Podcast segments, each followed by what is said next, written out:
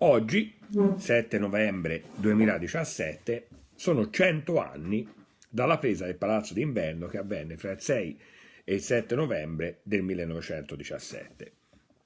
Eh, che eredità abbiamo eh, da questo è complicatissimo dirlo. Io penso che come sempre l'analisi migliore è un'analisi del dettaglio storico. Poi ognuno darà le interpretazioni che vuole eh, trarrà le conclusioni che vuole in base anche a una dimensione ideologica che non può essere negativizzata in assoluto. Allora, eh, la Russia era mh, allo scoppio della rivoluzione ancora un paese arretratissimo. Le ragioni dell'arretratezza sono lontanissime. No? Il Ducato di Moscovia, che nel 1614 si prende in pratica in mano la Russia con la famiglia de Romanov, la famiglia degli zar di tutte le Russie, quindi vuol dire che già parlare di zar di tutte le Russie che non si parla dell'esistenza di una Russia, ma si parla dell'esistenza appunto della Russia bianca, della Repubblica Transcausica, cioè che poi e quindi si parla di tanti territori diversi tra loro, anche per lingua e tradizione. Pensiamo alla tradizione georgiana, è completamente diversa dalla tradizione russa. Quindi eh, è difficilissimo gestirla. Ma come siamo arrivati a questa crisi? La crisi è una crisi che, eh, come abbiamo detto, parte da lontano. Lo zar Alessandro II nell'Ottocento, nel 1861 per l'esattezza, aveva tentato di risolverla eh, abolendo la servitù della gleba e eh, quindi mh, favorendo la classe dei contadini benestanti, la classe dei culachi, però questo si rivelerà eh, un boomerang. Infatti il, i contadini staranno peggio di prima per, eh, perché mh, la libertà che derivava dall'abolizione del sistema feudale si era tradotto nei contadini nell'impossibilità di avere un ruolo sociale. Questo fa nascere le teorie del populismo anarchico di Herzen e di Cernieschi e eh, fa nascere però anche delle teorie eh, più strutturate e all'epoca Pleshanov eh, era un docente, uno dei suoi allievi migliori era Lenin e nascono le teorie del marxismo anche in Russia. Eh, la Russia, eh, seguendo lo schema, la liturgia marxista, era il paese che meno di tutti poteva partire da un'idea rivoluzionaria, in quanto il marxismo parte da un concetto chiaro nella rivoluzione scientifica, ovvero la rivoluzione si attua nei paesi dove il capitalismo ha già conosciuto la contraddizione, ma non essendoci di fatto una, sì, un capitalismo russo, una borghesia russa, eh, quello sembrava il paese più lontano e questo lo sembrava anche a Lenin, a dire la verità. Ma ehm, all'inizio del Novecento la situazione in Russia si aggrava ancora di più, eh, lo zar Nicola II tenta eh, una strada folle della guerra contro il Giappone, questo porta a manifestazioni e scioperi, nel 1905 duramente represse queste manifestazioni e questi scioperi dall'esercito. E questo fa nascere due cose parallele.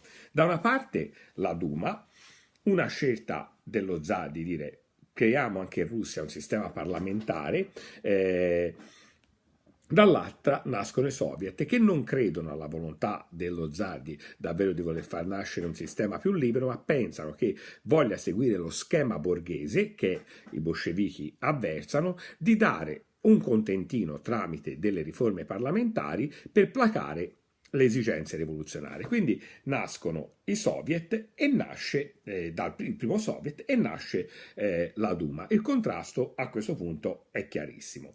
Intanto all'interno eh, del partito eh, di sinistra si era consumata la rottura fra eh, bolscevichi di Lenin e menscevichi di Martov. I menscevichi sarebbero eh, i minimalisti o riformisti, bolscevichi per eh, entrare in uno schema i massimalisti. Eh, la Russia entra in queste condizioni nella prima guerra mondiale e non è un caso che insieme all'Italia è l'unico paese, la Russia, dove la prima guerra mondiale è stata preceduta da un dibattito fra interventisti e neutralisti. In Russia, però, il ruolo del neutralismo, il ruolo del, di dire no alla guerra, è un ruolo limitato al mondo bolscevico. Però un mondo bolscevico che inizia ad avere anche ehm, grandi risposte da parte dell'esercito russo che ha molte simpatie eh, per i bolscevichi. La guerra va malissimo, in una congiura di palazzo lo zar vede uccidere il rozzo monaco Rasputin che era diventato di fatto il padrone eh, del palazzo. La morte di Rasputin non è una morte eh, provocata da rivoluzionari ma è una lotta all'interno del, pala- del palazzo zarista. No? Però eh, eh, essendo l'unico riferimento per lo zar, lo zar va ancora più in crisi e eh, ci sono ammutinamenti, eh, il più importante è quello della corazzata Potionchi, c'è un bellissimo eh, film di Eisenstein su questo, eh, l'esercito non, non riceve ehm, lo stipendio, eh, nelle fabbriche non si vengono pagati gli stipendi, eh, non ci sono uomini per lavorare la terra, quindi è una situazione di grandissima difficoltà. E nel febbraio del 1917 abbiamo la prima rivoluzione. La prima rivoluzione parte dalle officine Putilov a Pietroburgo, dove gli operai non, non pagati, stanchi della situazione, prevalentemente le donne, perché in fabbrica la maggior parte erano donne operai perché gli uomini erano impegnati nella guerra, decidono di fare una grande manifestazione. Lo zar manda l'esercito eh, contro la manifestazione e accade quell'elemento straordinario della storia, ovvero che l'esercito fraternizza con i manifestanti perché vede che i manifestanti hanno gli stessi problemi dell'esercito. A quel punto da una manifestazione che non aveva un'idea rivoluzionaria. Qui non c'è dietro il progetto leninista, eh, un'idea della dittatura del proletariato. Qui veramente è una manifestazione per il disagio, ma lì esplode tutto all'improvviso, ovvero lo zar si dimette, abdica, convinto che il suo ruolo verrà preso dal fratello fratello Michele. Il fratello Michele rinuncia al ruolo, a quel punto vediamo una cosa straordinaria a livello storico, cioè dopo più di 300 anni il sistema zarista che sembrava granitico, potente, eccetera, cade per un niente, per un soffio, cioè una rivoluzione importante, una manifestazione importante, ma non è che cade un sistema per questo. E vediamo che questa sarà una eh, costante della storia russa. Anche il comunismo è sembrata una cosa granitica, potente, che poteva essere sconfitta soltanto da una terza guerra mondiale. In realtà il comunismo è caduto per le riforme di Gorbaciov, quindi è bastato eh, mettere eh, in discussione alcuni elementi che erano diventati dei pilastri piuttosto fragili ed è crollato tutto. Quindi è una storia quella della Russia che sembra sempre un colosso, ma molto spesso questo colosso è, diventa un colosso di argilla. La rivoluzione di febbraio fa nascere un governo provvisorio guidato prima da un principe, il Bob, poi da un avvocato, Kerensky, e per creare un sistema parlamentare. Questo tipo di eh, sistema parlamentare avrebbe dovuto produrre una Costituzione e all'interno di questo sistema c'è l'idea comunque di andare avanti con la guerra nasce quella che Trotsky definisce la diarchia di potere, ovvero il potere formale è in mano al governo provvisorio, il potere sostanziale è in mano a soviet che hanno una maggiore capacità. Nascono tantissimi soviet che partono proprio dall'idea della politica al basso, hanno una capacità di rispondere alle esigenze della popolazione, alle, alle difficoltà che la popolazione incontra, quindi eh, i soviet diventano il punto di riferimento sostanziale. La diarchia di potere in ogni sistema, in qualunque tipo di sistema, non fa reggere un sistema. Un sistema ha bisogno di un riconoscimento di un potere magari democratico, discutibile, ma non, può, eh, non, possono esistere due poteri paralleli ai quali i cittadini si riferiscono. È ovvio che uno dei due eh, dovrà cadere. I soviet sono contro il, eh, la prosecuzione della guerra. Eh, intanto il governo provvisorio per cercare di trovare una mediazione con i soviet eh, dà l'amnistia politica, l'amnistia politica consente il rientro dopo eh, più di 15 anni di Lenin in Russia. Lenin, il capo dei bolscevichi, eh, il, il leader riconosciuto, eh, scrive le famose tesi d'aprile. Tutto avviene nel 17, l'anno magico è, de- è il 17. Nell'aprile ci sono queste tesi che dicono pace subito, eh, potere a soviet e la terra ai contadini. Questi sono i tre pilastri. Dentro questi pilastri c'è tantissimo, c'è anche l'idea rivolu- della rivoluzione copernicana del marxismo, ovvero si prendono tutti i concetti del marxismo, però si lascia cadere un presupposto fondamentale del marxismo che la rivoluzione si fa in un paese che già aveva conosciuto no, e, i, le contraddizioni del capitalismo. Qui si parte dal paese arretrato che è proprio eh, la Russia.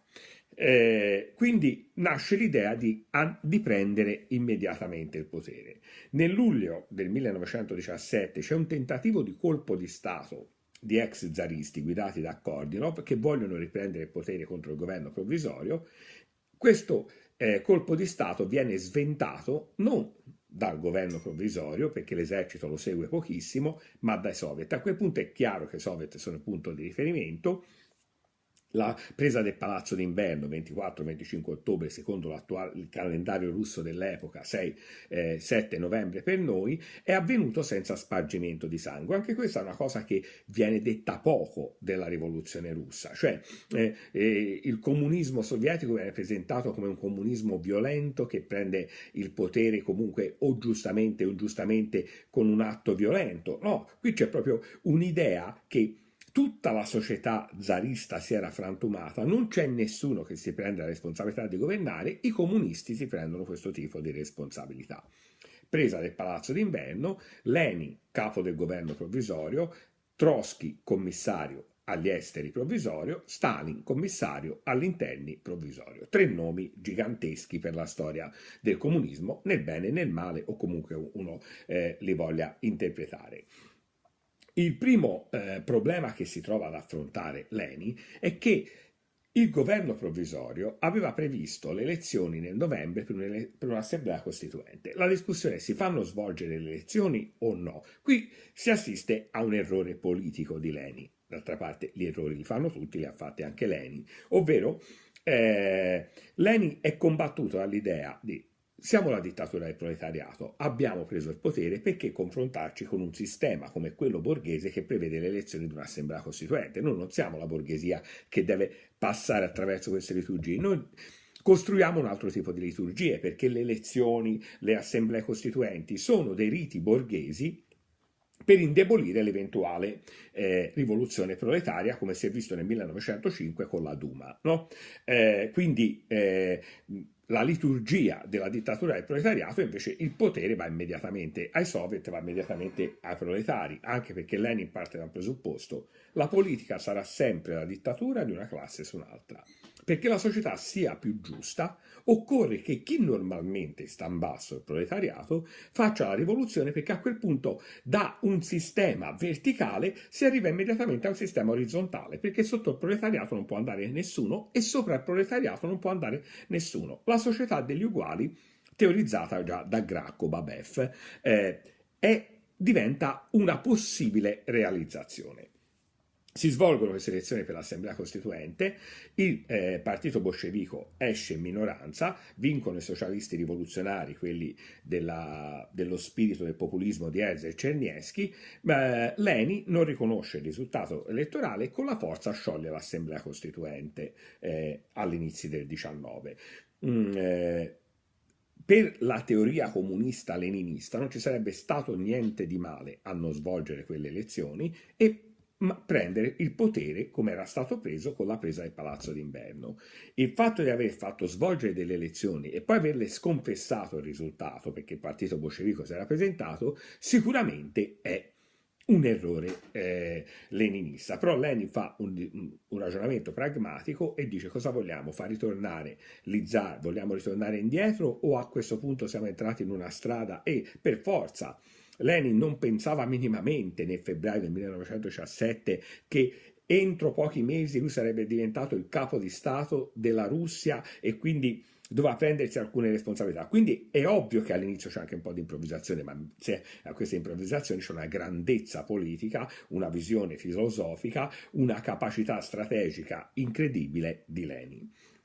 La Russia è nata, però eh, intanto continua la guerra perché ancora non è stata firmata una dichiarazione di pace, poi perché firmare una dichiarazione di pace con un impero come quello tedesco, che comunque è nemico del proletariato, la Germania risolve il problema a Lenin perché la Germania ha, ehm, aggredisce la Russia e occorre firmare il trattato di Brest-Litovsk no? del 1918. In che situazione è la Russia ora? La Russia è, a livello di politica interna si trova ad affrontare due guerre, la guerra civile tra i bianchi e i rossi, quelli che volevano il riconoscimento dell'Assemblea Costituente e i bolscevichi. Guerra civile vinta grazie all'Armata Rossa. Una guerra la Polo- con la Polonia per i confini che verrà persa e ci sarà il Trattato di Riga del 1921. Eh, ha Versailles si cerca di creare degli stati cuscinetto per evitare che il, il germe comunista propaghi, eh, si propaghi eh, in tutta Europa e quindi è una situazione di grande difficoltà. In questa situazione di grande difficoltà, dal punto di vista economico, Lenin aveva pensato di eh, istituire il comunismo di guerra, una rigida applicazione del comunismo che prevede l'abolizione di ogni forma di proprietà privata. Come tutti i sistemi eh, applicati in modo rigido alla perfezione non funzionano perché eh, manca il commercio al dettaglio, per comprare un prodotto si devono fare 50 km eh, con i somari, eh, mancano dei punti di riferimento, quindi nel 1921 Leni risolve il problema con la NEP, la nuova politica economica. La nuova politica economica, qualcuno dice, è un inserimento di alcune teorie del capitalismo e del comunismo. Non è questo. Cioè, mm, eh, voi, come si fa a non definire comunista un sistema dove tutte le grandi aziende e tutte le banche sono di Stato? Se questo non è comunismo, io non so cos'è il comunismo. È ovvio che non è eh, che eh, Leni fa un ragionamento per far ripartire il commercio al dettaglio, specialmente l'agricoltura, occorre che le aziende con meno di 15 dipendenti abbiano la possibilità di essere private, pur controllate dallo Stato e le eccedenze agrarie prodotte dalle famiglie non vengono più requisite ma tassate. Quindi è un sistema che dimostra la mobilità mentale di Lenin che sa applicare una teoria a una situazione del momento. Eh, la NEP darà risultati non eccezionali, non brillanti, però fa ripartire l'Unione Sovietica. Oltre a questo, con il trattato di Padre Apallo, Lenin si farà riconoscere eh, da molti paesi, quindi comincia a entrare in un meccanismo nuovo. Nel 1919 nasce anche la terza internazionale, anche qui Lenin mostra una flessibilità forse tardiva perché era partito con nessuna collaborazione con i socialisti riformisti, no? Chiunque, tutti i paesi, i partiti comunisti che vogliono far parte dell'internazionale devono dipendere da Mosca perché Mosca la rivoluzione è stata fatta, voi l'avete soltanto teorizzata, detta le 21 condizioni e c'è appunto questa, fra le 21 condizioni la non collaborazione con i socialisti. Nel 21, visto quello che sta accadendo nel mondo, Leni eh, rivede la teoria e parla di fronte unico fra socialisti, riformisti e comunisti e questo però è tardivo, specialmente per l'Italia, perché eh, nel momento della terza internazionale lancia questo fronte unico, la separazione fra socialisti e comunisti a Livorno si è già eh, realizzata. Nel 1922 nasce la Repubblica delle Unioni, l'Unione delle Repubbliche Socialiste Sovietiche, inizialmente sono quattro repubbliche che poi aumentano con un sistema bicamerale e un presidium di 21 membri eh, gestito direttamente eh, da Lenin. Lenin eh, purtroppo come, non è come nelle fiabe, eh, non è che le storie finiscono come uno vuole, Lenin si ammala nel dicembre del 22 di poliomelite e nel gennaio del 24 muore. E qui inizia una fase eh, nuova che parte dalla lotta per il potere per chi sarà il successore di Lenin, il successore poi sarà Stalin e lo stalinismo senza un giudizio etico è un'altra storia.